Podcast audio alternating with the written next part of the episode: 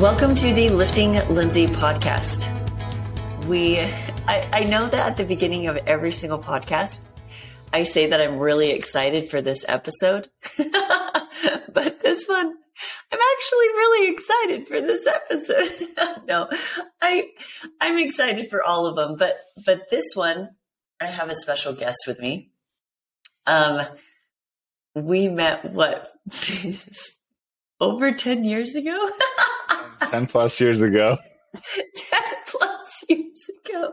Okay, so this is a, you have to understand, I'm interviewing my husband, Alex, and I can never remember how long we've been married. And I feel like in so many aspects of our relationship, I am the man in the relationship. And Alex is the one who remembers the dates. And we're coming up on our thirteenth anniversary. And anyways, I can't even remember what you asked me, but somehow it came up like, how long have we been married? I'm like, yeah, like ten plus years. Alex, Alex is like, you, you know how long we've been married, do you? So this is what it's like being married to me, right, hon? Yeah. And if you hadn't if, said it so strangely, like ten plus years, like nobody says that. They do. Ten plus. ten plus. I don't get what I don't get what the over issue ten, is. Over ten years. That was the issue. It was like, we've been married over ten years. ten plus years. ten. That was uncomfortable. Plus something. It was so it was so funny. Oh my goodness. So how long ago did we meet, hon? Uh, we how long have we been married? It was uh, two thousand eight we got married, so it's been, do the math, thirteen years. Math isn't my strong suit, so. I think. Okay. Anyways, thirteen, fourteen years, we're good. We're in the awesome. upper, upper limits, ten, we're, we're good. ten plus. ten plus. I don't see the problem. ten plus. We've been married ten plus years. I will say that for the rest of my life. Until we hit twenty, and we could be twenty plus. And even then, I probably won't remember. It'll still be ten plus. That's okay. Okay, so the reason why I wanted to have Alex on, and there have been so many times where me and Alex have chit-chatted in our kitchen, and we're like, dang it, I wish so bad we had just had a recorder and we could have just hit record. I wish so bad this entire conversation had been recorded, because I feel like you guys would get so much out of our conversations. Alex is, um, he's not just my husband. he's, he, um, he has a lot of experience in, in health and fitness, and your background of being a competitor. So he's done really well competing. Um, but not just your background in competing, but there's, There's definitely been some uh, binging that you, there's been food, like there's been some coping mechanisms that have been in, put into place that have to do with food for you. So I'm really excited to talk to Alex. We were, we were talking about the holidays coming up, and sugar is going to be everywhere, right? And so often with clients and with people who um, connect with me on Instagram, people will often say, I mean, I'm just addicted to sugar. I'm just addicted. There's nothing I can do. I'm just addicted.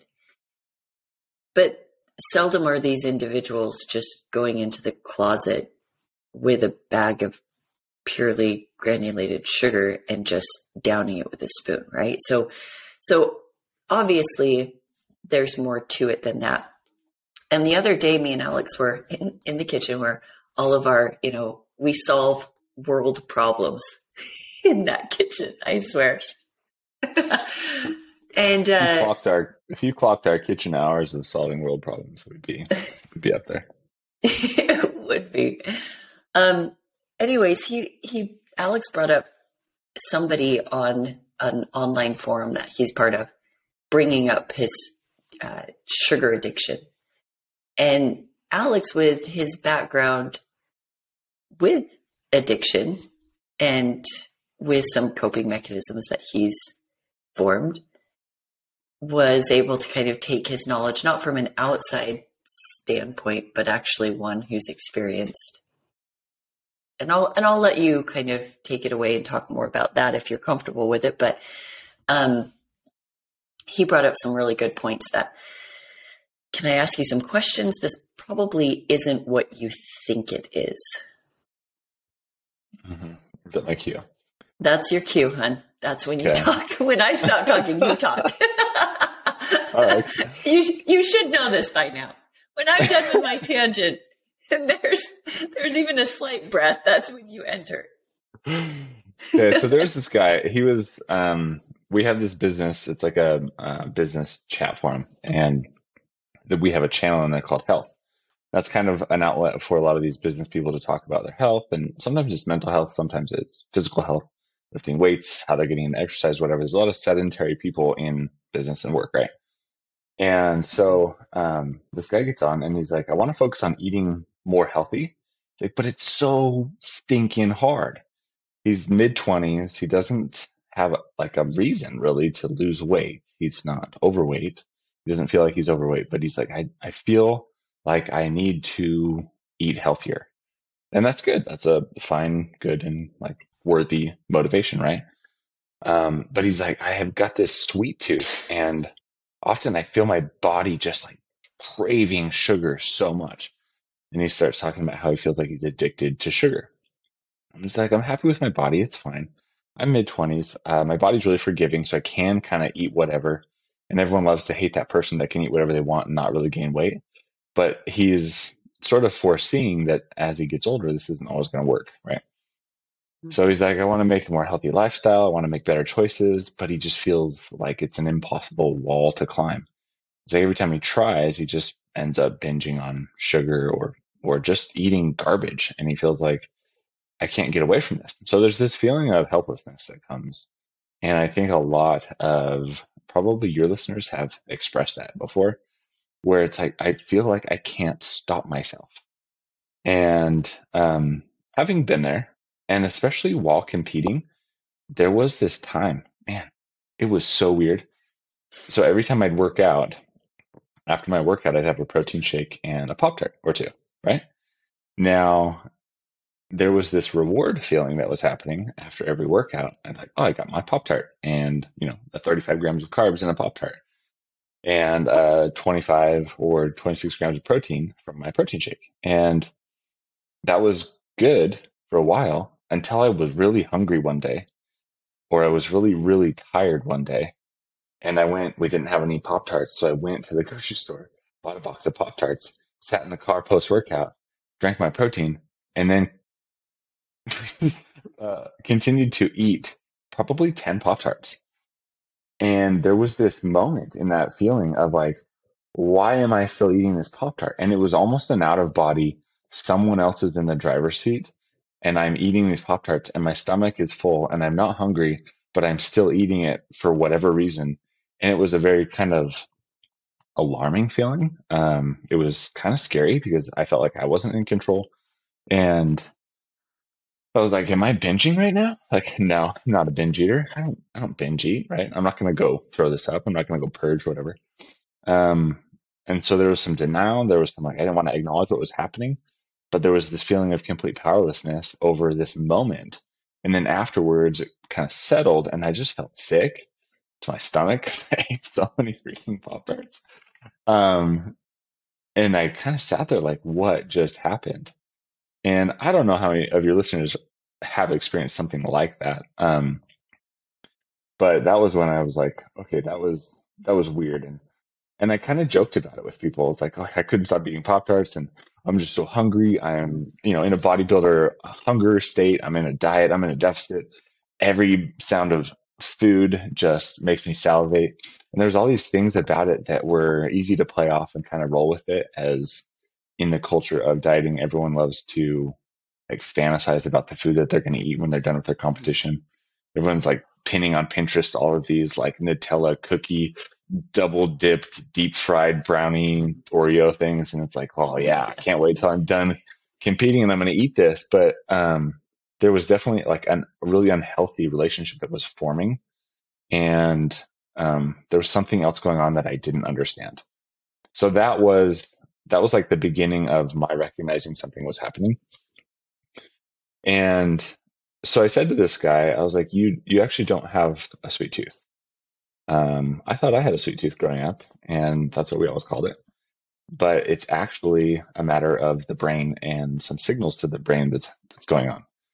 And we have a part of our brain called the reward center. And I'm not going to pretend to be an expert here, but I'm just going to share what I know. But there is a reward center of our brain that is, when you do something, it's sort of like the doggy treat of your brain. And it is the source of dopamine. So when you eat food, a part of your brain, the reward center or the pleasure center of your brain says, good job, and gives you a little treat. Now, a little treat is a dopamine hit because it's built into us. It's our survival mechanism. When you do something that is good for your survival as this mammalian body that we are, you get this hit of dopamine, right? So there's plenty of sources of dopamine. And one of them is when you connect with people or someone likes your post, or um, you get a little ding that someone is giving you attention, or um, when you drink caffeine, it releases dopamine too. When there's all these things that build motivation. And we live in a world where we don't really have to be motivated to do things to survive anymore. We, our survival is easy.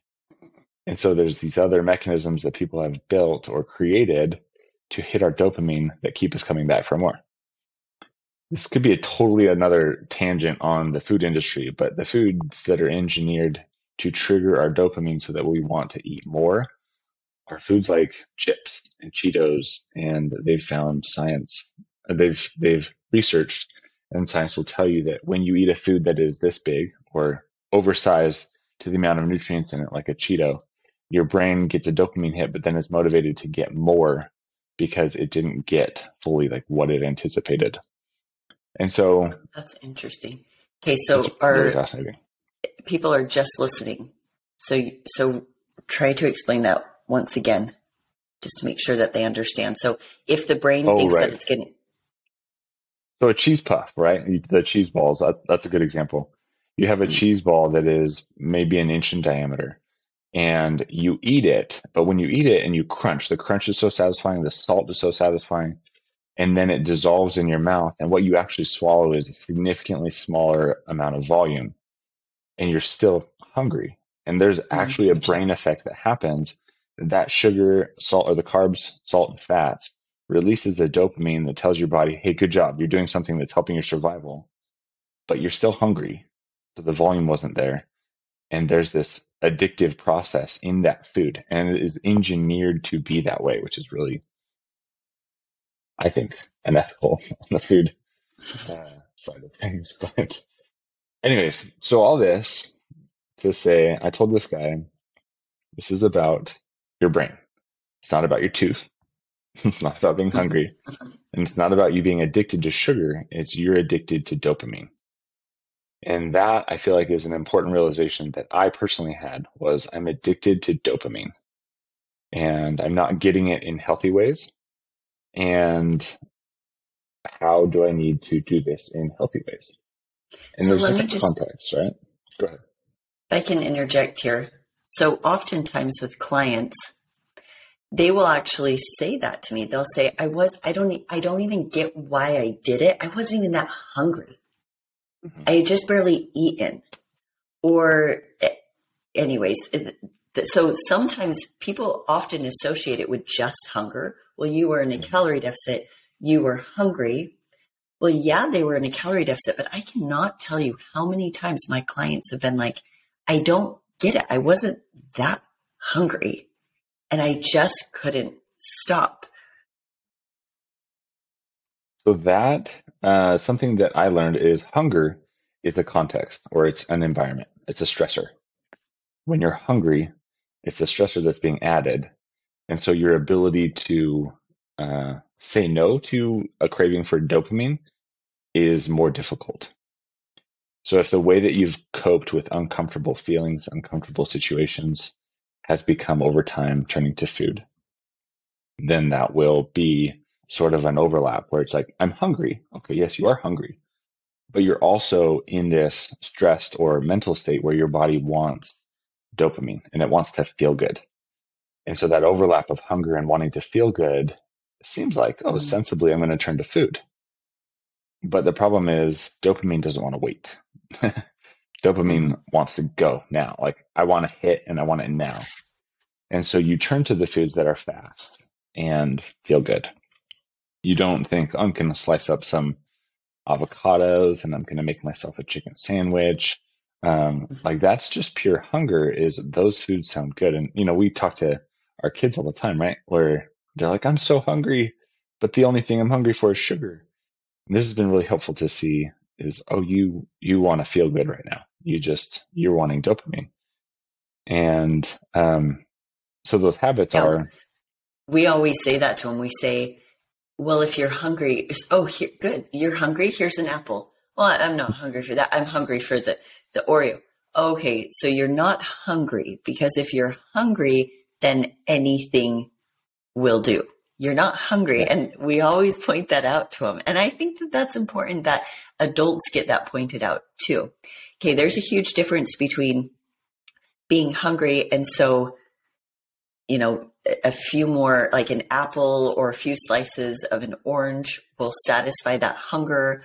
Or, okay, what do you really want? Do you want this hit of dopamine? Yeah, exactly. And, um, the brain science is helpful to a, an extent, right? And I've talked to other people about this, and they're like, does, does it help you to know that it like is dopamine? Like, what? Okay, now you know that it's dopamine. What does that change? Like, what does that do for you? Yeah. And there's another element to this whole process um, that is a stifling element, and it's emotional, and that's shame. Like you mentioned earlier, you're like, you're not addicted to sugar. You didn't walk into the closet uh, secretly and start spinning spoonfuls of sugar in your mouth, but actually kind of did. It wasn't spoonfuls of sugar. It wasn't pure sugar that you're addicted to, like cocaine, right? Mm-hmm. But you're addicted to that dopamine in the same sense. You walked into that closet secretly and you were scarfing Oreos. You were whatever. And, and for me, another instance that was alarming was bread and honey. It's the weirdest thing. It was, uh, and and just to map it back to the reward center is I had also switched from my workout reward was my post-workout carbs was bread and honey. And so you can see how my brain was attaching reward to substances, and the reward became bread and honey. So then it wanted more reward. And in a moment of terrible weakness, right? Or just overwhelm, where the kids were going crazy, my emotions were going crazy. I just couldn't handle the situation. I was putting honey on bread, and I was shoveling in uh, slices of bread with honey on it.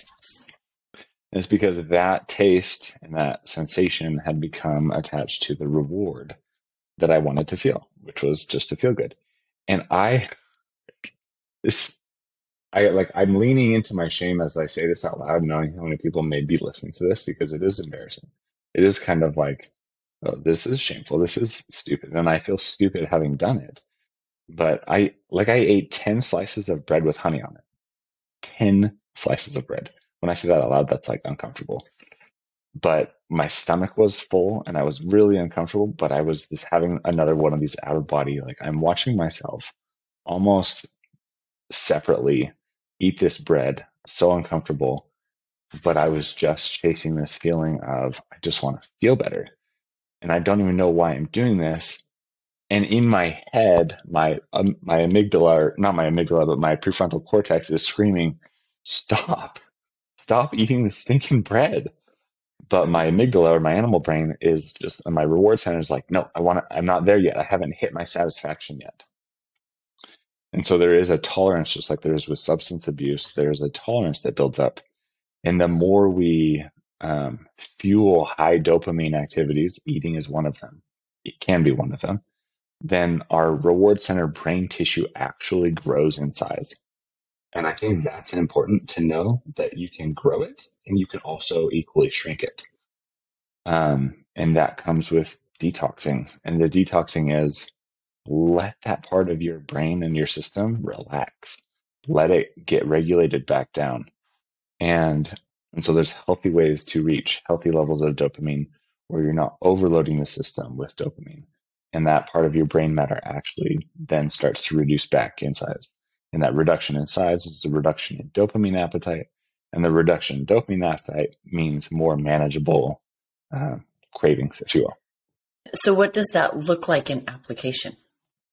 Okay. So um, another story that you can relate with too is when you are on a plan and you stick to a plan, you start to feel like your cravings shrink. And everyone who's been on a plan and stuck to a plan for a while notices and will start to say things like, I'm not really, I don't really want treats anymore. Like, I don't even want desserts. I'm really enjoying my food. My food is tasting better, but they're making the same foods that they've been making. Like, I just really enjoy my meals. And they can go out to eat with their friends and not feel like they have to get a dessert.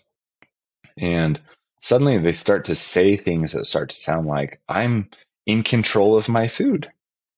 But what is happening is their desire for dopamine from food has started to reduce, and food tastes good again because food is not a source of a drug hit, so to say. So I just want to interject in this, and this is this is actually proven with research. People think that when you get into a calorie deficit, you have more cravings, and that's actually not supported by the data. The data is you actually have less. So I thought that was really interesting. Ben House is a scientist that talks about that, that you think that there are more, but there's actually less cravings.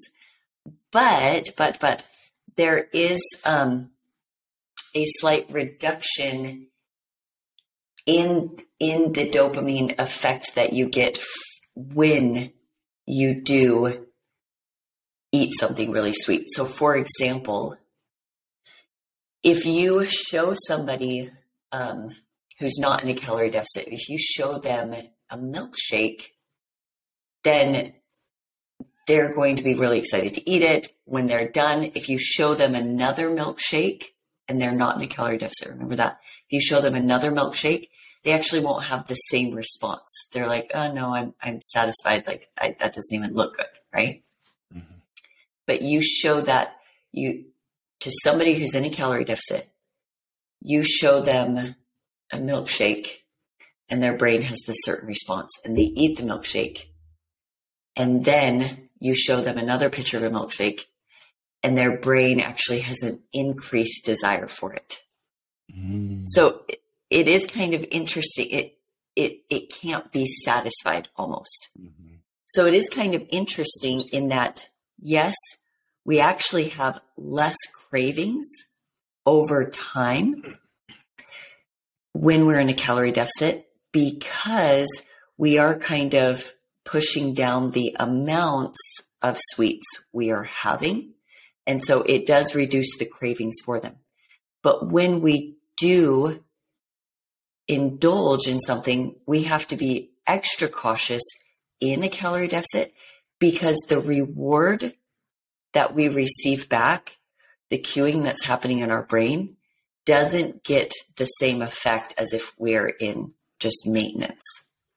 Does that make sense? That makes a lot of sense. And I think that um, that would be, that'd be cause for maintenance in a sort of non-cheat mode kind of just eating yeah. healthy. Stay in maintenance, yes. Eat healthy for a long time, build your palate and reduce your desire for dopamine. Right? Yeah, that's actually, um, that's a really good point. So how many times has a client been on plan and they're feeling really good about their plan? And then you introduce cheat meals or they go out for a cheat meal that, you know, we won't call it cheat meals, but a refeed meal, whatever you want to call it. Whatever you want to call indulge. It, that's not going to trigger you. Right. Some people hate the trigger warning. I, I'm not a, Yeah, I'm not a big fan of the term cheat meals, but I also am not triggered by it. Some people are really trigger, triggered by that word alone. Right. Basically an untracked right. meal, right? Yeah. So then they go and they have an untracked meal. And then How many times have you heard them say, then I just couldn't get back on plan? Exactly. For two, exactly. three days, four days, or the whole next week, they're like, I just couldn't get back to my plan. And it's because uh-huh. their system was triggered in a way that they couldn't re-regulate their dopamine. They had turned on their dopamine cravings to a level yes. that they couldn't pull it back down. And they felt totally out of control again. But how good is it for, for people to listen to this and say, okay, this is actually normal. That yeah. if I, ha- if I go out to eat and I'm having some drinks, I'm having that huge sundae. There's nothing wrong with that, by the way. Like I mm-hmm. schedule that with clients all the time. Like on the weekends, you get your one untracked meal. Um, depending on the client, it may harm their progress or it may help. So you have to be so cautious about that. We'll have an entire episode just on this idea. But how many times does that happen? You're right. And people just go, it's, it's one meal that ticks them over to now it's three days later. And it is because they are searching for that high and they're not getting it. If they're in a calorie, if they're in calorie maintenance, they're getting it. If they're in a calorie deficit, there's something else going on in the brain where they don't get it. And they, so they keep searching for it. That's kind of what you're saying, right? Yeah. They're, so, and their tolerance is building. It's back again. So then let's talk about it. What do they do? What do they do? You, you said there's, there is a sort of detox, mm-hmm. um, where, like you said, we, we, we lower the amounts of, we don't have to totally get rid of, for example, the cookies, but if we lower the amounts, then it does actually help with the cravings. There might, there might be a period of time where you do have to put the cookies away. Like you do have to not buy cookies for a while. Yeah. Until you can introduce moderation. Because yeah. maybe they're too triggering. Maybe the trigger on your dopamine system is too much when you have two Oreos. And it's like, I can't stop myself. You know, the whole Pringles, you can't just eat one, or Lay's, you can't just eat one. yeah. Like, like, sorry, we engineered this so you can't eat just one. um, yeah. And I think there's a couple of things, and this is this is where I was kind of going is there. What do you do? And first step, and this is what the, the guy that I was talking to on the, the chat forum was asking me is like, well, where do I start? How do I get rid of my my craving? Right? We're, I don't even know where to start. And I said, well, you, you have to start with letting go of the shame. And I think a lot of your audience has a lot of shame because food becomes moralized, and there's this I'm. I'm bad at this fitness thing because I can't stop myself, right? Or I can't stay on plan. Many times as a client said, I, I'm sorry, I just can't stick to my plan. And um, there's a lot of shame that comes in it because yeah. I should be able to stick to my plan.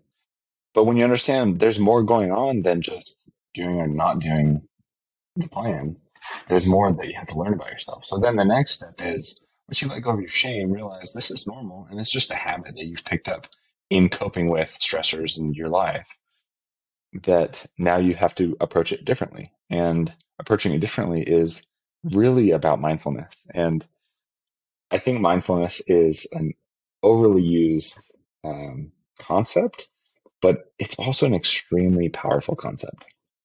And so, so mindfulness. What does mindfulness really mean? Because you hear yeah. that thrown around so often. It's such a cliche term now, but it is, in other words, another way is probably self-awareness. I would say it's the ability to become aware of your situation without being controlled by your situation. And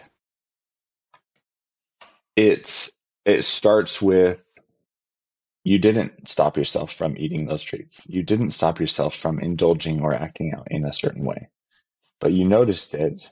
And after the fact, you're able to sit and take inventory without shame. So that's why letting go of the shame is is important first, because when you're sitting in shame, having just eaten ten slices of bread with honey on it, and you realize, I think I just ate, uh, what is it, ten times twenty? So I just ate like four or five hundred grams of carbs in one sitting. Yeah. But also, isn't it interesting that shame is tied to either you like, you are a fit person, Alex. Like, everybody knows Alex is the muscle guy. Mm-hmm. Everybody. I mean, in our neighborhood, this woman, this, this couple was talking. They told Alex this later. This couple was talking and the husband's like, who do you think is the buffest guy in the neighborhood? And his wife was super quick to be like, Alex Barker. And it's like, but that's what you're known as. So people who are known as, as I'm fit, and then they do something that's counter that, that's very shameful. They want to hide it, mm. But not just fit people, people who have the desire to be labeled as that too. Mm-hmm. In a sense, their identity is tied into that. There's a desire of what their identity wants to be tied into. I want to be known as the fit person. I want to be known as somebody who looks this way. And so when you act in opposition to that, you then feel this gap grow, and there's so much shame in that, and you want to hide that. Mm-hmm. Because then your mind starts spinning up thoughts like, I'll never be there. I'll never get there. Yeah. I'll never be able to achieve my healthy, fit body that I want to be identified as because of this way that I am, right? Yeah. But mindfulness is awareness and detaching from that identity. It is separating from the way I eat is who I am, or the way my body looks is who I am.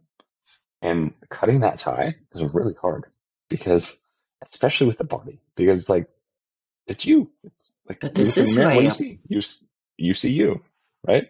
Yeah. But yeah. That level of, of growth in, I am not my body. I'm way more than my body. I am how I am with other people, right? And that is an important mm-hmm. way to start shifting the way that you see yourself, is I am not defined by my body. Because I say this all the time at, At a funeral, I have never been to a, I've been to a lot of funerals. I, apparently I'm, I'm friends with a lot of old people. Um, no, I have. Maybe though. all I've your fit people of, aren't dying yet. Yeah. I, I, I am. I've been to a lot of funerals. I've never once, never once heard anybody say anything about their physical traits. Never once. They always talk about how they made them feel. They always talk about that, or about some incredible thing that they accomplished that they felt so good about. Not once have I ever heard somebody mention aesthetics. And, and, and I would say that that's probably, your funeral is probably the biggest gauge of who you were, what people remember you as. Nobody's remembering your body. Nobody is. Yeah. So, so you let go of it too, right? Yeah. If no one else is holding on to it, you shouldn't either. Yeah. It doesn't mean neglect it. Like, love yourself, because you love yourself. You take care of your body so that you can enjoy life. Yes, exactly. You don't neglect it because you still want you. We are living so much longer now, and you want right. your level of, um, what is it called? More the... mileage. Like, you need more mileage on that. Right? Yeah. But yeah, it's but like a want, car. It's not just quantity of life, it's quality. You want yeah. your quality of life to be up. And that's why we focus on strength and health. And, and, and if you can keep a healthy mindset while you shoot for aesthetic goals, then that's great. Some people can't, some people can. Yeah. What were you saying about a car so, though? Oh, it's just like a car. You're driving a car, and there's some people that are super, they've attached their identity to the car that they drive. And you watch how difficult it is for them. Um, and, and there's a tension there between them and their car. Their car's messy, their car's dirty, they're upset, like they're triggered, they're up, like it's We're not it's those like, people, oh. by the way. Right. We have successfully detached we, from our vehicle. we we have the most like junkiest cars. I mean, we tried to keep them nice, but anyways, yeah, we're we're not car people. So the point, the point being, when you, I mean, we can learn a lot here, but when you take care of the car, you get more miles out of it, right? Yeah. But but you don't need to obsess about it to the point that it is who you are, right? Mm-hmm. It's easy to yeah. separate the metal from the person, but our person is not, like our body is not who we are either. And if we can learn to separate that as well, we can start to detach. Okay. you know what? I had an episode. I ate a bunch of Oreos and I didn't feel good afterwards. What can I learn from it? How can I get curious about my situation in that moment? What was I feeling? What was I stressed about? Why was I turning to that? What what did I not do that I could have done? Maybe next time. Sort of replay it mentally, walk back through that situation again, like, how will I act next time? And and sort of like you watch a replay on a, a game that you played, right? You play a sport game, you watch the replay. Oh, next time this happens, you're trying to train yourself. How am I going to act differently in that moment, right? I've heard you talk a lot about the pause, and this is something that I've started teaching my clients too, the pause, mm-hmm. and how there is power in the pause. So talk about that one for a minute. Okay. So this, I also, I don't know what our time is right now. We're at thirty-six minutes. Okay. Um, I did want to also bring up other ways that we um, can act on this, because there's a lot of men that eat and they don't really care mm-hmm. how they eat. But food is not the only indulgent in this life right now that is really trying to pull us down. And, um, This is, it is a hard subject because there's a lot more shame involved in it.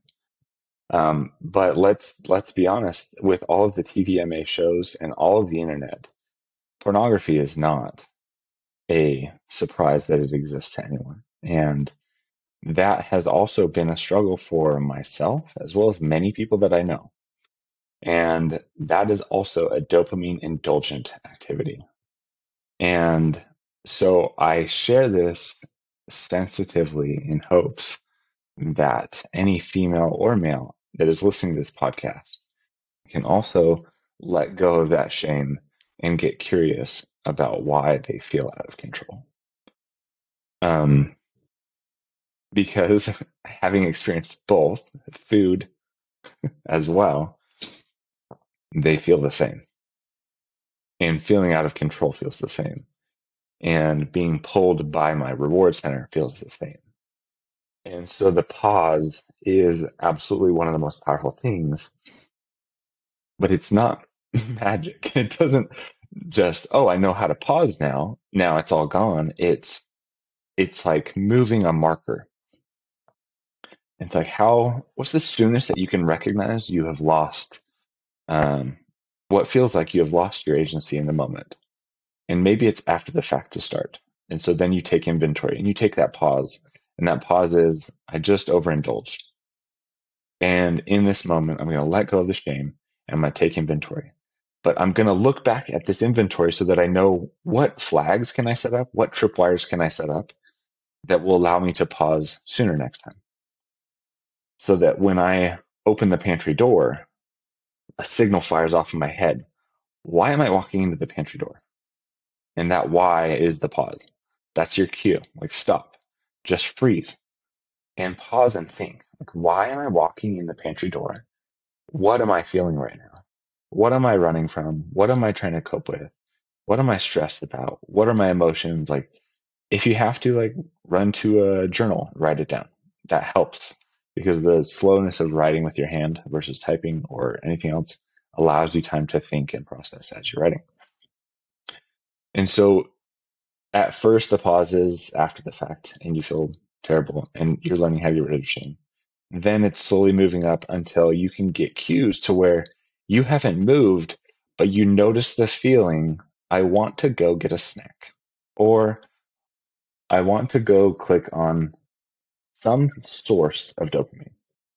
And the sooner that you can move that flag or that cue or that tripwire to notice that you are headed or that you're feeling a pull from your dopamine reward center, then the sooner you are able to make decisions. And so you're moving your agency up in front of your reward center of your brain, subconscious reactions. And you're saying, no, I'm in charge, but I need to, I need to set the alarms a lot sooner. And it's like when you're, when you're on the freeway and you need to get off the freeway. What if every time you needed to get off the freeway, the only signs that said there was an exit was after there was an exit? yeah. You, I like, think that that's oh, how a lot of people feel. Yeah. It's like, I missed the exit. There was no signs. I didn't see where the exit was. But then you're like, okay, I, next time I drive this road, I need to pay attention. What did I miss? Well, there was a building, there was this, there was a tree, there was something else. And you're trying to like set up the mental cues so that you can recognize the exit next time. Next time you're on that freeway, you're driving, and you need to get off that exit again. And you notice the tree, but the tree was like right as the exit was happening. But you notice it and you're like, ah, screech, and you like swerve and you like pull off the exit and you got off. Right? Like, mm-hmm. You got off the exit, but it was like really stressful and it was hard and it was like scary. Am I going to die in this moment? So then you take your pause in that moment. Okay, what, what, what came sooner than the tree? What came sooner than the building? What other landmarks or markers were there that I can pay attention to? Oh, maybe the road curved a little bit before the exit. So next time you're driving down that road that is stressful or whatever, and you notice the curve in the road, your mental capacity starts firing up. Oh, here's the curve. That's the curve that I noticed. Oh, there's the tree. Okay, I'm getting off the exit. And that's kind of the process of slowly building your awareness of the road that you're driving on. Because the opposite is you drove from one location to the other location, you arrive and you're like, how did I get here? I, I don't even remember all the stoplights. I don't remember all of the turns. Like, I, I know I've had that situation where like you unconsciously mm-hmm. drove home yeah. from work and you're like, I don't even remember the process of getting here. Yeah. And that's kind of where people are, is going through life. You are kind of on autopilot and you're at the mercy of all these signals that are just pulling on your instinctive actions as a mammal and a human. And so it's our job to to raise our awareness, to start paying attention, to get mindful. And that's what mindfulness is to me, is being present in the moment where you are, which is every moment as you're driving through life, paying attention to the cues that are pulling you in different directions and not being pulled by them, but learning from them, being aware of them, and and being able to set yourself in a position to make a decision um, consciously opposed to unconsciously. And I, I really like that, because that that pause is creating a gap. And I love the analogy that you used, because there has to be, if, in order for you to get off the exit, there has to be a gap where there is a real decision that's being made, not just this autopilot decision, right. But a real, you have to have the gap. And a lot of times we have to create that gap. So if I can reiterate some of those things that you said, where at first we create the gap maybe, or this moment of pause after the fact, because we've, we've set up this reward system. We've set up these habits of, I feel this way, I turn to this. And it's interesting talking to people with addiction, because, you know, Alex, there's a lot of people who talk about their drug and their, their alcohol addiction. And those are kind of, I mean, there's still obviously shame involved in that, but those are kind of more acceptable addictions, um, where it's like, let me, let me tell you how I've learned about self-control, about dopamine, about getting out of this triggered and this cycle. Let me help you, because I've been there. I've been there with food, or I've been there with alcohol, or I've been there with uh, drugs. Talking about it with a sex addiction, there's, I think, takes a lot of courage, because there's far more shame that I feel like as a society we induce on that. And that Huge shame habit. keeps, yeah, and that shame keeps people in the dark more. I was talking to somebody who their husband has a, a sex addiction, and he's been working through it, and he got invited by his brother. His brother has an alcohol addiction, and he got invited by his brother to come and speak to his, his, uh, Alcoholics Anonymous group. And he went and he spoke. And afterwards, this guy came up to him and said, um, there were a lot of things said, but afterwards this man came up to him and he goes, man, I can get away from my addiction. You're just in your head. How do you do that? And he's like, I can, I can just not have it in my house. You, it's on every single device. I don't know how you do it. But it was interesting, because it's the same exact um, in talking with people with pornography addictions, we're talking with people with alcohol and drug addictions, with talking to my friend who is anorexic. That one was super fascinating because, and I'll have Becky on here one day to talk about her experiences. But when I was telling her about things that we've been facing, Alex, with, with your addiction and how that's affected a lot of things. And I talked to her about how you feel and what sends you down that spiral. She said things like, Lindsay, replace pornography with anorexia. And I feel like you're describing me. It is the same exact thing.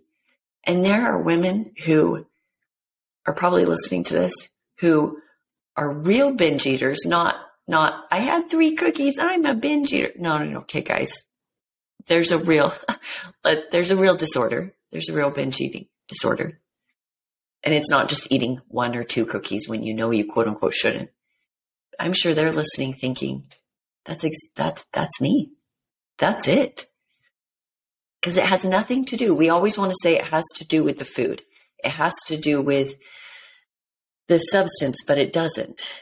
It's just these habits and these dopamine, um, us trying to find peace within ourselves. And we, we're turning to all of these things. But anyways.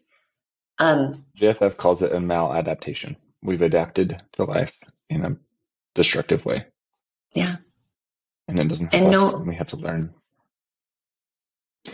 And there's just, yeah, there's always, when we have an idea of who we are, but we're not living in integrity with that, there's going to be so much shame that comes with that. But anyway, so me and Alex have been on a journey over the past year and a half, two years of, um, of learning to spot like these things. And, um, so a lot of times it comes after the exit, right? You have, you spot it and you're like, why did I, why didn't I get off the exit? Why didn't I know it was coming? I'm so stupid. Like, why didn't I? And it, and all of the, you know, the, the should storms come down. I should have done this. I should have done that.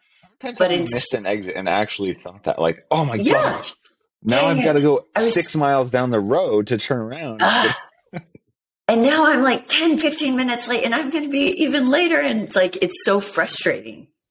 Yeah. And um, so I think that the pause is so important and we shouldn't judge ourselves on where the pause comes from as long as the pause happens. So sometimes the pause comes after the exit.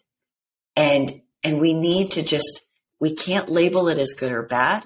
We can't identify it. We just need to pause and say, okay, what happened? And, and get a little bit better at moving that dial to identifying it a little bit closer to the exit and then even further back from the exit and then even further back. And then even, so pretty soon in, in two miles before the exit, you're like, I know there's an exit right there. I know it's coming, but that takes work. That takes a ton of work. And so I love that you bring up being self-aware. And if we bring it back to the cravings, this desire for this dopamine hit, I'm I, like, sometimes the exit is, you know, we've already passed the exit and, and we have to pause and say, what were the signs? How am I tired? Am I frustrated? Do I have a screaming baby around me? What were the signs that just, I just want to feel good? All of the above, right? Maybe. All of the above, right? Yeah. And so I really love this pause of, okay, there's a craving. It's not good or bad. It's just there. I don't have to identify myself with it. I don't have to, um, be fully like fully submerge myself in it. I can just pause and say, it's there. I'm having this craving. No big deal. And then once we become aware of that, then we can almost create this gap where we can be more intentional in our decision to, is it okay for me to have that? Or does it not line up with my goals in life? Whatever it may be. And so we can create this gap and we can show up being far more intentional. And if I have one, well, then it send me down a path that I don't want to go down. How else can I fill this gap? Is there something healthier that I can fill this gap in? How else can I feel good? And I had a client tell me, she started filling the gap with, who can I serve? Who needs to be served right now? Because service brings connection, which does give me that dopamine hit. And I thought which that is why was a lot really of anonymous cool. groups are about reaching out. Um, mm-hmm. I attended some anonymous groups. That wasn't my style of approach. Um, and everyone needs to find what fits with how they approach things, right? There are food groups that are mm-hmm. modeled after the anonymous groups. And it's a binge eating anonymous groups or a food food addicts anonymous groups. I laugh because I don't know that many people even know that they exist. In these anonymous groups, one of the big things is contact points. So of the group, they'll review each week how many contacts or, or contact points did you have with another member in the past week. And that really is, it's a method, but when you look at it, it is how many times did you healthily reach out for dopamine and connection? How many times did you establish the habit of being healthy and connecting in good coping ways with life? When life was hard, when life was stressful, did you reach out? Did you call a friend? Did you um, make some sort of connection? Because that really does help. I love that that person said, who can I serve? Because I feel like that's one level up than just connecting. Yeah. It's really doing something that lifts you up. But the connection is really good. And that is why a lot of times people will have more success with a coach, because there's that, that touch point that this is how I'm doing. This is what I'm frustrated about. But do you know what's really sad is when people have a coach, but they feel like they need to just show up in perfection with the coach. So I'll have people say, well, I didn't check in this week because I didn't follow the plan. And so I'll check in next week. Like, okay, but you realize the whole point of coaching isn't so you can show up in some masquerade of perfection. It's so that when, because then you don't need a coach. It's so that when you're struggling, you have a touch point. You have somebody you can reach out to and say, man, this is a hard day today. This is what's going on. And sometimes just reaching out, writing that email, thinking through is causing, is allowing you that pause. It's also important as a coach to understand those people are still really struggling with their own shame. And so how as a coach can you help that person feel at ease and not criticize? Because it's like this person is struggling with their own internal shame. Probably, I can't say always, but it's probably nothing the coach has done to make them feel shamed. There are coaches out there that are extremely critical and do shame casts on their clients. Um, but this person is struggling with a shame and a fear of imperfection. How, as a coach, can you help them feel at ease to come to you and to connect with you because they're struggling with following the plan? It's like, it's okay. A good check-in is better than no check-in, or like a check-in is better than no check-in. Mm-hmm. And a check-in where you followed one day out of seven is better than zero out of seven. Like there's this spectrum that has to be followed, and the spectrum is okay to be on that anywhere. Just connect, check in, and don't be afraid, because I'm here as your coach to help you, to support you, not to judge you and criticize you, but just I'm coaching you. I'm by your side. I'm not at the finish line. Mm, I love that. That's really good. So to finish up, is there anything else that you maybe were thinking about that you wanted to share in conclusion with our listeners? Yes. So there are things, um, there are things to help you manage your dopamine. And it's not just dopamine. There's serotonin and dopamine. Sometimes a shortage of serotonin can cause um, urges to fill that with dopamine. Low serotonin can come from poor nutrients.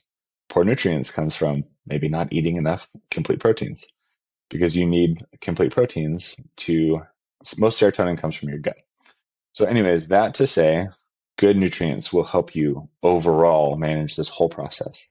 More emphasis on getting healthy, eating those healthy, whole, voluminous foods, right? Um, but then on top of that, there are, and I've been reading this for our kids' sake, there are high dopamine activities and there are low dopamine dopamine activities. And it's good to balance out with low dopamine activities, in, especially in your detox. Do things that help you feel good, that provide rewards, that require work.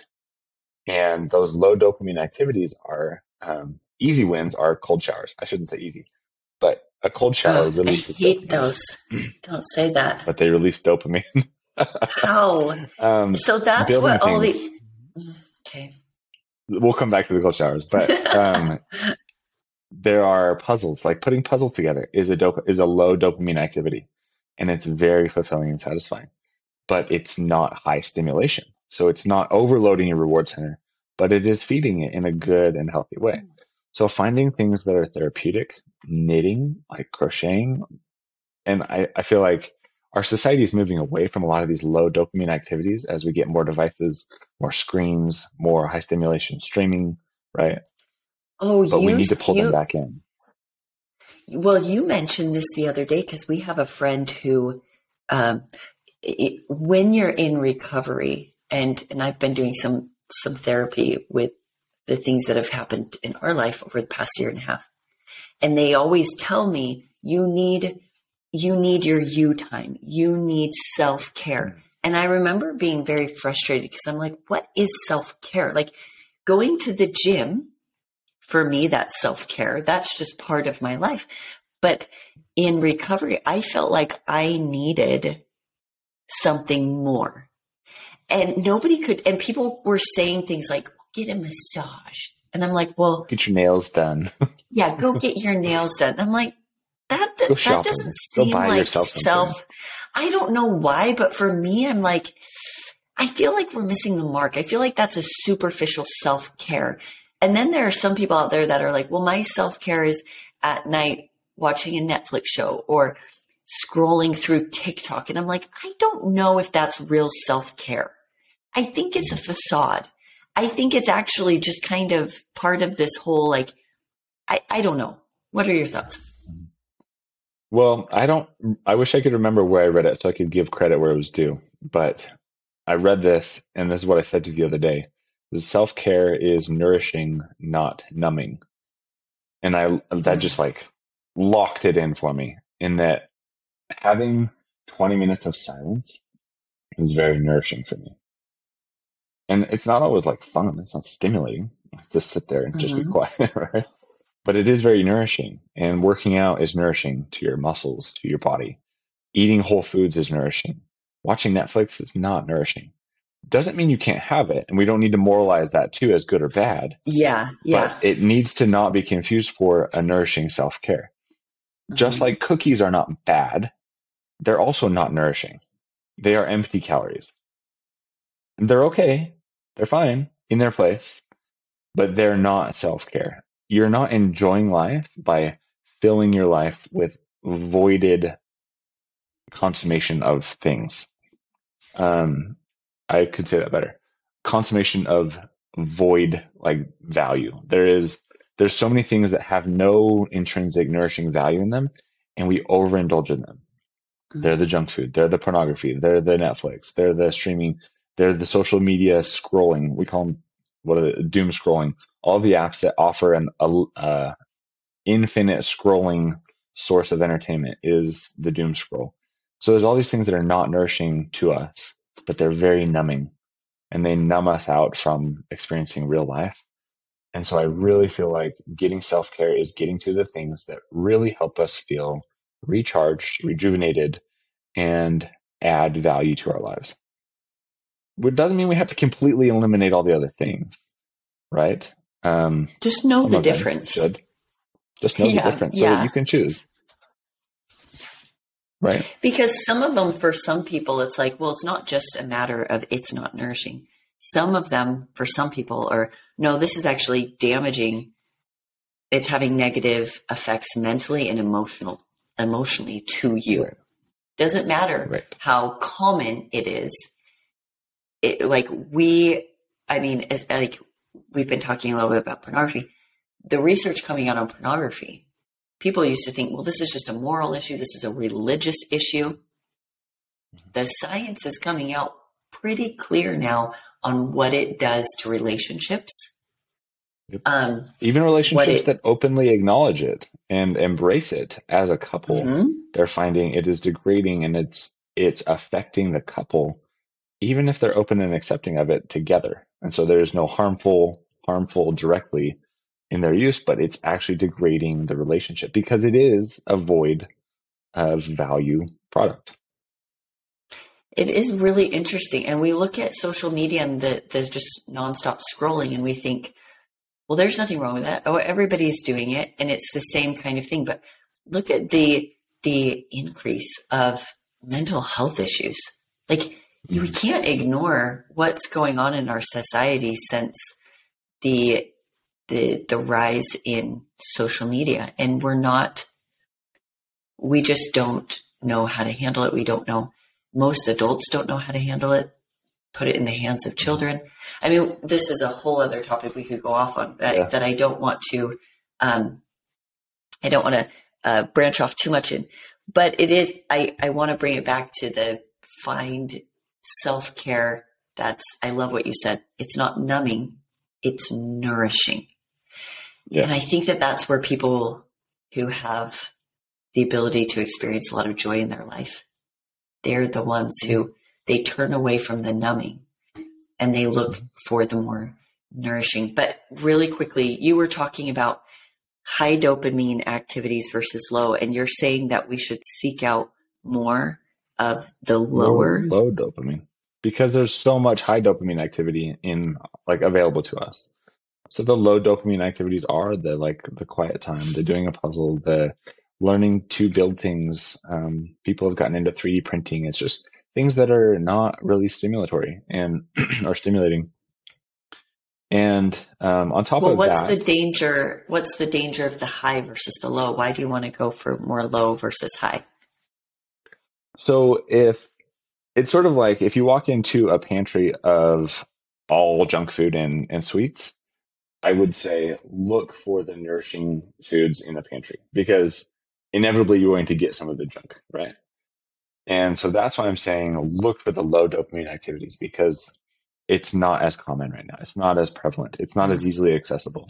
And it's not pushed in front of your face. And it doesn't just suck you in, right? So look for it intentionally because a balance of high dopamine activities and low dopamine activities is actually what you're after. And if you're trying to balance something and there's eighty percent high dopamine activities available to you and screaming in your face and twenty percent low dopamine activities available to you, you're going to need to like more intentionally and actively pursue the low dopamine activities in order to maintain a better balance. Just like it requires an increased effort to look for and prepare whole foods in creating foods because you go to the grocery store and it's just quick and easy access to all of the fast food, right? Ready, packaged up, it's got a barcode on it, eat it, done. So that would be um, that would be a takeaway that I would advise is look for low dopamine activities, ways to nourish yourself instead of numbing out. Um, and then I kind of made a bullet list here of things I hope that a listener would take away from this awesome. conversation. And that was one, permission to let go. Permission to let go of shame. And I feel like that's the best, most important starting point. Because that is when you miss your exit and just as soon as you can pull over and look back. Like, what what did I miss, right? And the second was know that there is a life where you don't have to feel powerless to it. You don't have to feel like you're not in the driver's seat. And just have that little bit of hope if you feel hopeless. Um, the third is to have compassion on those that have learned different coping methods than you. And um, I think that that then instills my next bullet point, which is help others. And I feel like just what you've explained on Instagram and stuff, there's this tendency to like go either or. So someone's like, oh, I ate all this food and I feel bad. So they're sitting in their shame. But someone else who doesn't understand either comes and tries to oppose them and say, all those foods are good. Or they're like, the way that they approach them is it's like the complete opposite side of the spectrum. Saying like, oh, stop shaming yourself. Like, you can eat those foods whenever you want. Like, do you know what I'm talking about? Like they, mm-hmm. they overcorrect to the other side. And yeah. I think it's just let go of the shame, but also allow the person to want to change. Allow the person to want to change their situation and not be ashamed of the situation that they're in at the same time. And that's kind of a hard place to be for a lot of people. And then uh, the final bullet point is just spread the good news that change is possible. Like, you can do it, and so can anyone else that wants to. And just like have compassion on yourself in the moment. So well, those are my takeaways. Thank you. Thank you, hon. I love you. I, I don't tell that to most of the people that I interview, so you should feel special. I, just, I don't I end I, I don't you. end my interviews with, man, I just love you. But um, this has been a wonderful talk, and I'm um, a wonderful episode, and I'm really excited for people to listen to it and realize a few things. Realize that maybe this doesn't have to do with my sugar tooth. Like, maybe this isn't an addiction to sugar, but maybe there's another issue. Because I remember you telling me the story about this guy coming back, and he was saying, you're right. It's actually not about my sugar tooth. You're right in that, like, I've been kind of tracking my times, and when I have lulls through the day, that's when I want that hit. And so I'm hoping that people can kind of see those same patterns in their life as they seek to be more self-aware, as they seek to pause more and be still and create that gap where they can be intentional about their choices in life and not be reactionary, because we live in a world right now where we're kind of, we've been trained to be reactionary, and we're not proactive, but we're rather acted upon in a lot of instances. And to take back your power has to do with the pause, creating that gap where we can make those intentional choices. So this has been a great conversation that I feel like a lot of people will get a lot out of. So thank you so much for showing up on the show, for being vulnerable, for talking about not just like the science, this is what it says, but sharing a bit of your own story of, no, you've, you've faced this in your life, and, and you are overcoming it, and you're doing awesome. So I love you. I love you too. Okay. Okay. Well, thank you so much for joining me today on the Lifting Lindsay podcast. If you have any questions, I would love to hear back from you. Uh, message me on Instagram at Lifting Lindsay. You can also go to lifting lindsay dot com to see coaching options, as well as signing up for my optimized training app.